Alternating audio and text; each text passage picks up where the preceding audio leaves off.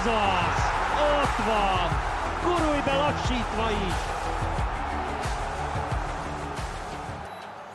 Mondjuk azt, hogy az M4 Sport világbajnoki podcast műsorának első adása ez. Varga Ákos, Újvári Máté és Varga Péter beszélget. Az első a nyitó mérkőzés után. Szervusztok! Sziasztok! Köszöntjük a hallgatókat! Nehéz lenne mást mondani, hiszen ez a tény. És még 63 meccs vissza van, Ákos. Igen. Milyen volt az első? Hogy láttátok? Hát érdekes, színvonalú, mondjuk úgy. Ha jól tudom, akkor még nem volt olyan a foci VB-k történetében, hogy a házigazda vereséggel rajtolt volna. Az meg, hogy kaput el nem talált lövéssel zártak egy meccset, azt meg szerintem tényleg példanélküli. Azon beszélgettünk itt már a podcastet megelőzően is, meg több ismerősömmel a mérkőzés közben, hogy mondjuk az MB3-as színvonalat adott esetben megütné ez a katari válogatott, hát borzasztó és kritikán aluli. Szerintem az Iváncsa azok után, hogy megverte a Fradit, Katart is legyőzné, teljesen komolyan mondom, úgyhogy azok után, hogy ugye a hírek arról szóltak, hogy fél éve tulajdonképpen Katar erre a tornára készül, hát megmutatták azt, hogy mit tudnak. Ákos, már látom az első podcastünk címét. Az Iváncsa legyőzte volna Katart. Igen, nekem az jutott eszembe egy régi NBA játékos mondása, amikor kimarad egy büntető az ő faltja után, hogy a labda nem hazudik. És ez valahogy egy kicsit így törvényszerű is kellett, hogy legyen, én azt hiszem, miután annyi minden van ennek a világbajnokságnak a hátterében, de mégis olyan, mint hogyha Katar egy futball nagyhatalomként hiper-szuper stadionokkal, hiper-szuper szurkolókkal rendezni a VB-t, de a pályán mégiscsak az igazság győz. Hát kívülről legalábbis így néznek ki ezek a stadionok, mi még nem jártunk egyikben sem. Igen, annyit még bocsánat hozzátennék ez a részhez, teljesen egyetért Vákossal, hogy amikor az első gólt ugye érvénytelenítették les miatt, akkor szerintem sokakban felrejlett a dél-koreai világbajnokság. Szerencsére aztán kiderült, hogy valóban les volt, még akkor is, hogyha a TV közvetítésből perdöntő képet nem feltétlenül kaptunk, de mondjuk a social médiában, Twitteren lehet látni ilyen képet, úgyhogy igen, a labda igazságot szolgáltatott, maradjunk ennyiben. Ecuadorról beszélünk egy picit, mert eddig senki nem beszélt Ecuadorról, hogyha az A csoportot nézzük, akkor arról volt szó, hogy van egy erős Hollandia, az Afrika bajnok Szenegál, és Katar lehet akár meglepetés csapat, mint házigazda. Ecuadorra mi a helyzet? Én szerintem minden csapatot komolyan kell venni, amelyik Dél-Amerikából kijut. Azt gondolom, az összes VB-s elejtezők rendszerének az alfája és omegája, ami Dél-Amerikából, hogy mindenki mindenkivel játszik, ez egy igazságos valami, és onnan sikerül kinyújtni, még hogyha egy tudtommal, egy ekvádori állampolgársággal nem is rendelkező játékos használatával is, de onnan sikerül kijutni, azért egy komoly erőpróba. Ráadásul őket az biztos, hogy a hőség nem fogja zavarni, ez a nevükben is benne van, úgyhogy ez egy olyan 3 pont volt, amivel azt gondolom most már a másik két csapat is kalkulál ebben a csoportban, és az egymás elleni mérkőzések lesznek a perdőtőek, leginkább az Ecuador-Szenegál. Az eddigi tapasztalatok itt Katarban. Fú, hát ugye azt beszéltük, hogy ilyen 20-30 perces adást veszünk föl, szerintem ha mindent elmondunk, ami az előző 24-36 órában történt velünk, akkor az konkrétan egy napig tartana, de dióhéjban szerintem összefoglaljuk, hogy az országba való bejutás az alapvetően sokkal könnyebb volt talán, mint vártuk. Viszonylag könnyedén vettük ezt az akadályt. Más kérdés, igen, ezt akartam mondani, hogy más kérdés, ugye 5 kommentátor utazott ki, a Hajdú Pisti és Tóth Attila azok rajtunk kívül, akik meccseket közvetítenek, és ott van a forgatóstábunk Bitman, Emillel és Pandák Mikivel.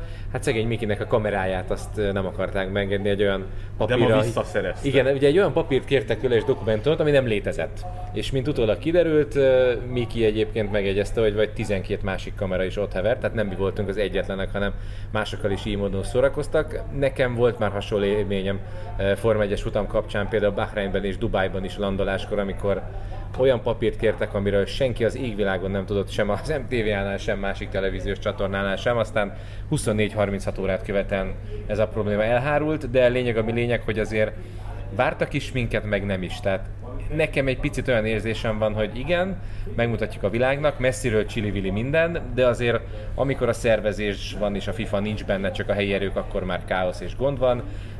úgy igen, jó is, hogy itt vagytok, tehát a... meg szintje talán, hogy éppen kikkel és milyen szinten találkozunk. Így van, pont ezt akartam mondani, mert azért voltak mosolygós, meg segítőkész harcok, még hogyha annyira nem is tudtak nekünk segíteni, de azért, hogy próbálják fölvenni a fonalat.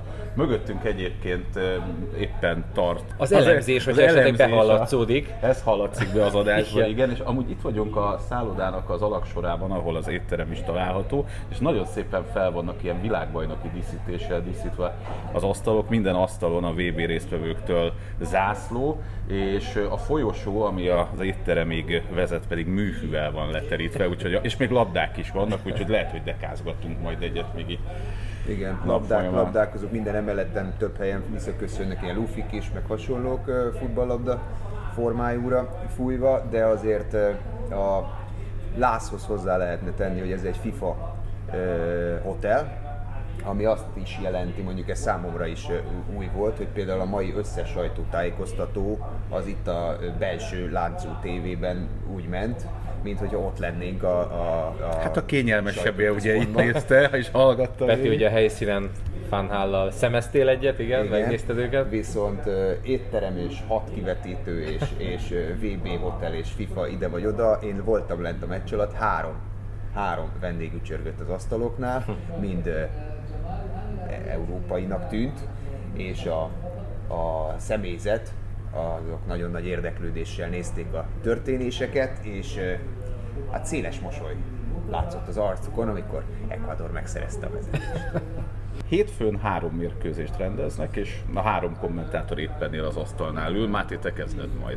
Igen, nekem jutott az a megtiszteltetés, hogy szerintem egyébként a torna egyik esélyesének az első meccsét közvetítettem. Ugye Anglia játszik majd Iránnal, angolok tavalyi EB-n 11-esekkel elbukták az EB-t, előtte a előző világbajnokságon elődöntőig mentek, és hát sokan azt mondják, hogy Southgate-nek a napjai meg vannak számlálva, ami érdekes egyébként az előző eredményeket felsorolva, de mégis gyakorlatilag késztékként kezdődik, sőt ő maga is azt mondta a mai sajtótájékoztatón, hogy pontosan tudja, hogy ha nincs jó eredmény, akkor mennie kell. Alapvetően Irán az nyilván egy verhető csapat, kellene, hogy legyen, és szerintem egy szokásosnak mondható, nyögvenyelős, adott esetben 89. percben szerzett Harry Kane góllal, de az angolok begyűjtik majd a 3 pontot, de izgalmas lehet majd azért abból a szempontból is, hogy ahogy Katar ugye a VB rendezése kapcsán, meg az egyéb itteni dolgok miatt azért nagyon sok negatív kritikát kap jogosan a világ sajtóban, úgy pontosan azt is tudjuk, hogy Iránban mi zajlik, úgyhogy adott esetben lehet, hogy ilyen dolgokra is fel kell majd készülni, ami a körítést illeti.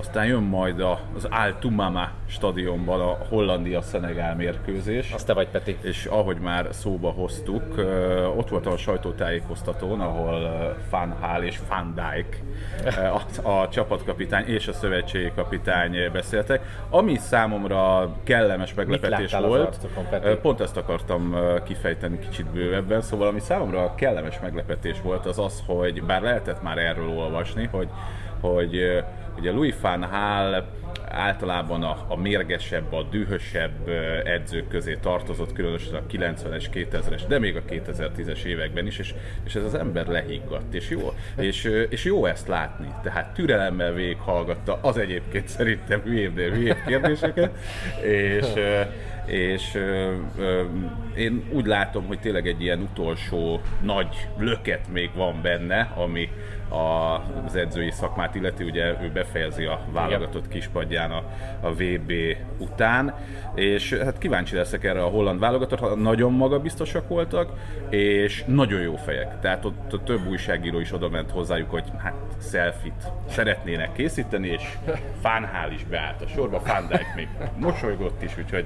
És úgy, ez a selfie készítés? Már képzeld el, engedélyezik semmi, igen, nem volt security, ez számomra abszolút meglepő volt, nem tudom, számomra is. Én nem gondoltam volna, hogy ez működhet. Azt sem gondoltam volna, hogy egy újságíró oda megy, hozzáteszem a sajtáj követően volt ez utána volt? Igen, közvetlen utána. Aha, egyébként elmondom, hogy furcsa. Hogy volt ez a sztori. Először Szenegálnak volt a sajtótájékoztatója, és az Aliou Sisséhhez, a szenegáli szövetségi kapitányhoz, aki korábban Szenegálnak csapatkapitánya volt, ugye a 2002-es VB során is, akkor oda mentek páran, a szenegáli sajtáj után, és ezt engedték. De akkor még tényleg csak páran. Ezután jött a holland sajtótájékoztató, és utána meg tényleg elkezdett mindenki özönleni a Van Dijkékhoz, és akkor már nem mondták a biztonsági emberek, hogy ne, Szóval... Peti, hát akkor majd... a telefonodat légy szíves, mutasd már meg, hogy neked kivel van selfie-t, vagy... Pontosan azért, amiben te belekezdtél, még talán a Kassai Viktortól kérdezték egy interjúban, most nagy az ugrás, hogy kérne-e adott esetben, vagy kérte mondjuk Messitől, vagy Ronaldótól autogramot,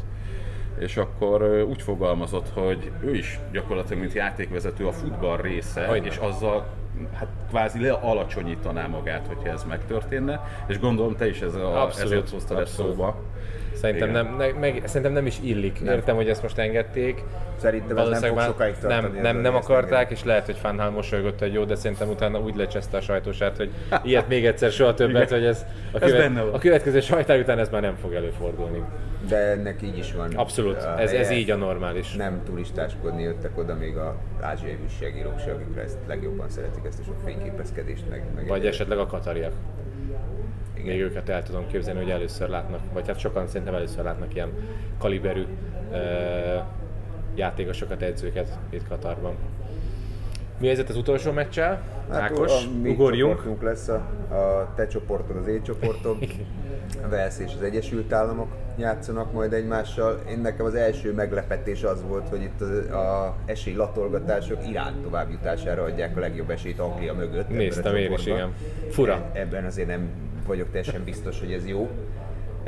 Viszont az biztos, hogy akivel Anglia játszik, az oké, minden csoportkörben. Viszont a másik meccs, az minden körben kiki meccs, kulcsmeccs. Úgyhogy ez rögtön egy ilyen, mind a két válogatott számára. Szerintem két totál ellentétes csapat, az egyik egy rettenetesen fiatal, tapasztalatlan és feljövőben lévő, egy másik egy olyan VB-n nem járt 64 éve, és ma 5 hónapja, holnap 64 év, 5 hónap és 1 nap lesz, de azért tapasztalt csapat, ugyanazzal még 4-en vagy 5-en ott vannak a 18-as EB elődöntős Walesből, és még mindig főszerepben, úgyhogy én azt gondolnám, hogy egy ilyen meccsen, egy nyitó meccs, feszültség, stressz, izgalom, minden, a rutin számíthat, és klasszis villanás, és Walesben még mindig van olyan, aki klasszis villanásra képes, úgyhogy én inkább Walesi győzelemre számítok, ha lesz győztes a mérkőzésnek, mert ez se biztos. Este lesz, úgyhogy én az angol esélyek ellen egyébként azt mondom, hogy angol válogatott 35 fokos hőségben, de után 2-kor sose fog jól focizni. De ez a meccs speciál este 10-es kezdés, és ha néztem az időjárás jelentéseket, este 10-re 23 fokra lehűl a levegő, úgyhogy ez már teljesen kellemes futballidő mindenkinek. Sőt, azt azért tegyük hozzá, hogy hőmérséklet ide vagy oda, iszonyatosan nagy a szél itt Katarban, itt a közvetítés alatt talán látszódott időnként. Nyilván ez még adott esetben port is hozhat, de hogy ez a fajta szél is egy olyan extra hideget jelenthet, ami talán kedvezhet bárkinek is, egy-egy hosszú indításnál, kirugásnál. Visszafújja a labdát, még adott esetben ez is benne lehet, nyilván most túlzok, de hogy alapvetően az esti meccsek azért kellemes klímában zajlanak majd szerintem. Na de most egy kicsit a háttérről, azért nagyon érdekes kérdéseket vetettél fel, amikor bolyongtunk ma, például, hogy hol vannak a szurkolók, hol a VB hangulat, és tényleg egy-egy zászlón kívül, ami mondjuk egy autóból vagy egy ablakból kilóg, nem sokat tapasztalunk. Nem, és ugye mielőtt érkeztünk, akkor láttuk a képeket már, hogy hát katari úriemberek egymáshoz nagyon hasonlóak, de különböző mezben pompáztak.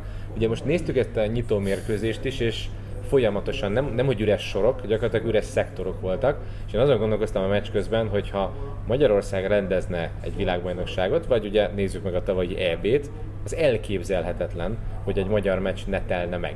És ne telne be, és adnák el a jegyeket gyakorlatilag 24 óra alatt is, mert hogy ezzel is sokat mondtam. Tehát, hogy nekem ez iszonyatosan furcsa, én Katarban először vagyok, Forma-1 miatt jártam Bahreinben, Dubajban, vagy éppen Abu Dhabiban, ott hozzászoktam már ahhoz, hogy világsztárokat hoznak ide, és rendeznek olyan sporteseményeket, amire az ember tényleg csettint, mégis nem feltétlenül érdekel sokakat, vagy éppen nem tudják megfizetni. Nekem még ez az, ami felvetődött egyébként bennem, hogy ugye pontosan tudjuk a körülményeket, nagyon sokat hallani, és valószínűleg ami egyébként átüti a sajtót, vagy hivatalos, az csak a jéghegy csúcsa. Ugye milyen érdekes, ma egy taxisofőr azt ecsetelte nekünk, hogy alkoholt te ebben az országban akkor vehetsz, hogyha 5000 reált eléri a havi fizetésed, ha jól emlékszem. És akkor is csak egy bizonyos arányát követheted alkoholra. Így van, tehát még ez is megvan szabva, tehát gyakorlatilag, és ez az 5000 reál, ez már egy átlagnál azért jobb, magasabb keresetnek számít itt Katarban. Tehát, hogyha te rosszul keresel, még alkoholt se vehetsz, idézelben a még, kinek hogy tetszik, de ha jól keresel, akkor megjutalmaznak azzal, hogy vehetsz, nem tudom, t-shirt mondjuk a boltban. Ez is nekem iszonyatosan furcsa. Ha már a sofőröket szóba hoztad, Máté, nem is olyan régen olvastam egy interjút a katari és dohai születésű Nasser Al-Attiakkal, aki ugye Dakar Rallycon is remekelt annak idején. Ő meg volt róla, meg van róla győződve, hogy Katar nyilván jó rendező lehet. Viszont a másik gondolatmenethez csatlakozva, szerintetek az miért, vagy baja egyáltalán, hogy egy olyan ország kapta meg a rendezés jogát, ahol gyakorlatilag nem beszélhetünk komoly és kialakult futballkultúráról. Tehát nyilván amellett, hogy óriási volt a nyomás, a FIFA-n gondolom én, hogy Katar legyen a rendező, de mindemellett nem lehet, hogy majd ebből a perzsaöböl menti országok egy idő után elkezdenek fejlődni, itt is, vagy innen is kinőnek majd jó játékosok, tehát ilyen szempontból is érdemes ezt talán végig gondolni. Szerintem lehet ilyet csinálni, és lehet ilyen helyre adni, de nem a nagy futball VB-vel, nem a prémium termékkel, a csúcseseményekkel ezt kezdeni. Tehát például, hogyha visszagondolunk mondjuk Japán feljövetelére, azért ott először voltak utánpótlás versenyek, Koreában dettó, aztán voltak női versenyek, aztán most Ausztrália rendezett, már Új-Zéland rendezett, már utánpótlás, most fog nőit, egyszer eljön az az idő is, amikor a nagyvilágbajnokságot is valószínűleg megrendezheti Ausztrália, akár Új-Zélanddal, akár egyedül, akár ott, tehát megvan ennek egy menete. Így a semmiből előkerülve egy olyan Katar, amely még közelébe se járt a világbajnokságnak soha, az azért elég nagy lépés volt, és hát nem is tudom, most a 86 esztendősen Joseph Blatter mondta azt, hogy ez egy rossz lépés volt, ami akkori elnöksége miatt az ő felelőssége, talán most már őszinte. Infantino mondhat ilyet a VB után? Nem fog ilyet mondani. Abban a pozícióban, főleg, hogyha hallgattátok vagy néztétek azt a sajtótájékoztatót, amit levágott közvetlenül már itt Dohában, hát az is... Ugye a FIFA elnökéről beszélünk. Ütött balra, ütött jobbra, de közben simogatott balra, középre, jobbra. Minden volt és egyszerre semmi. Nyilván nem mehet teljesen ezzel az egésszel szembe, mert akkor le kéne mondania, ezt meg valószínűleg nem fogja megtenni. Egyébként szerintem a hallgatók közül is nagyon sokan nézték Netflixen ugye a FIFA-ról szóló dokumentumfilm sorozatot, a 4 részest, aki esetleg nem nézte, annak nagyon-nagyon ajánljuk. Ott minden kiderül a FIFA-val kapcsolatban, minden kiderül a katari rendezéssel kapcsolatban is. Ákosnak teljesen igaza van ebből a szempontból, hogy nem a prémium csúcseseménnyel kezdett, egy olyan ország, és ez is elhangzik a dokumentum részek között valamelyikben, hogy Katar úgy kapta meg a rendezés jogát, hogy egyetlen egy olyan stadionja sem volt, amikor megkapta, majd megfelelt volna annak, hogy itt most meccseket rendezzenek. Volt 2, amit átalakítottak, és fölúztak 9-et, azt hiszem ez volt az eredeti terv, szóval ez már önmagában eléggé jól leírja, hogy milyen viharos körülmények közé, vagy között került ide a rendezés joga, és igazából szerintem minden összefügg. Mondtuk, hogy nincsen annyira szurkolói hangulat a helyiek részéről semmiféleképpen. Meg látszik a szurkolókon, hát azon mosolyogtunk a közvetítés alatt, hogy simán meg tudod állapítani, hogy mikor szurkol érzelemmel egy ember, meg amikor az a feladata. Például az igazi ekvadoriakat láttuk mondjuk, igen. Hogy Ákos pont mondta, hogy te igazából csak a dél-amerikaiaktól vársz kis tudással olyan igazi szurkolást, amit tényleg hangulatot hozhat. Az argentinok például. Igen. Mondjuk, igen. Latin Amerika, mert Mexikót is ide sor. A legtöbb jegyigénylés egyébként Argentinából futott be, amikor már lehetett jegyeket vásárolni, belépőket vásárolni, így az első héten már gyakorlatilag elég komoly százalékban elkapkodták azokat. Hát illetve, ha jól tudom, akkor a második meg Szaúd-Arábia, nyilván annak van egy... Közel van. Egy földrajzi közelsége is, igen, az más kérdés, hogy azt hiszem a fogadóirodáknál pont Szaúd-Arábiára adják a legnagyobb. És ők játszák ugye az első meccset egymás ellen, igen. A csoportjukban. Ez lehet, hogy jó meccs lesz hangulatilag egyébként. Abszolút. Ilyen szempontból. Tóth Atti örülni fog. Bizony. Na hát egy gyors tipp esetleg. A VB győztesre? Ha már első podcast, akkor valamit villancsuk. Csak hogy számon lehessen kérni. Ákos kezdett el? Időt nyerek, tudod? Szerintem is, amit Ákos mondott. Kezdtem. Nekem úgy megvan a tippem, de mondd csak. Nekem most az a tippem, hogy nagy meglepetés nem lesz. És az a tippem, hogy akit mindenhol lehet hallani, azok lesznek a befutók. A brazil, argentin és egy-két erős európai társaság, mondjuk legyen még a spanyol, holland, ez lesz a top 4, és valamelyik dél-amerikai megnyeri, mondom a brazilokat. Én is a brazilokat mondtam volna, pedig nem azért megvártam az Ákost, de teljesen egy, nem, abszolút. Mert én is a brazilokat. Na, király, tehát ha megnézzük a kereteket, akkor nálam egyértelműen a brazil a legerősebb. Így, hogy Benzema kiesett a franciák részéről, így nálam a franciák egy szinttel lejjebb kerültek. Én azt számogattam, hogy csináltam ilyen csoportból való továbbjutást, kikivel, hol találkozik, stb. Nálam egy brazil-argentin elődöntő volt, a másik ágon pedig francia... nem is tudom kicsoda, és akkor végül a döntőben Brazília Franciaország volt, ahol visszavágtak a 98-as vereségére a brazilok. Nálam a keret mélységét, meg mindent tekintve egyértelmű top favorit Brazília, abba pedig 100%-ig biztos vagyok, hogy nem lesz új név, tehát nem olyan válogatott nyeri ezt a VB-t, amely korábban sosem nyerte még meg. Brazilok szerintem is, és még kapcsolódva ehhez a kis táblázathoz, igen, amit te levezettél, ezt levezette Samuel Eto'o is, aki Szenegál Kamerun döntött vizionát. Meglátjuk. Köszönöm szépen Máténak, Ákosnak. Mi köszönjük. Folytatjuk. Sziasztok.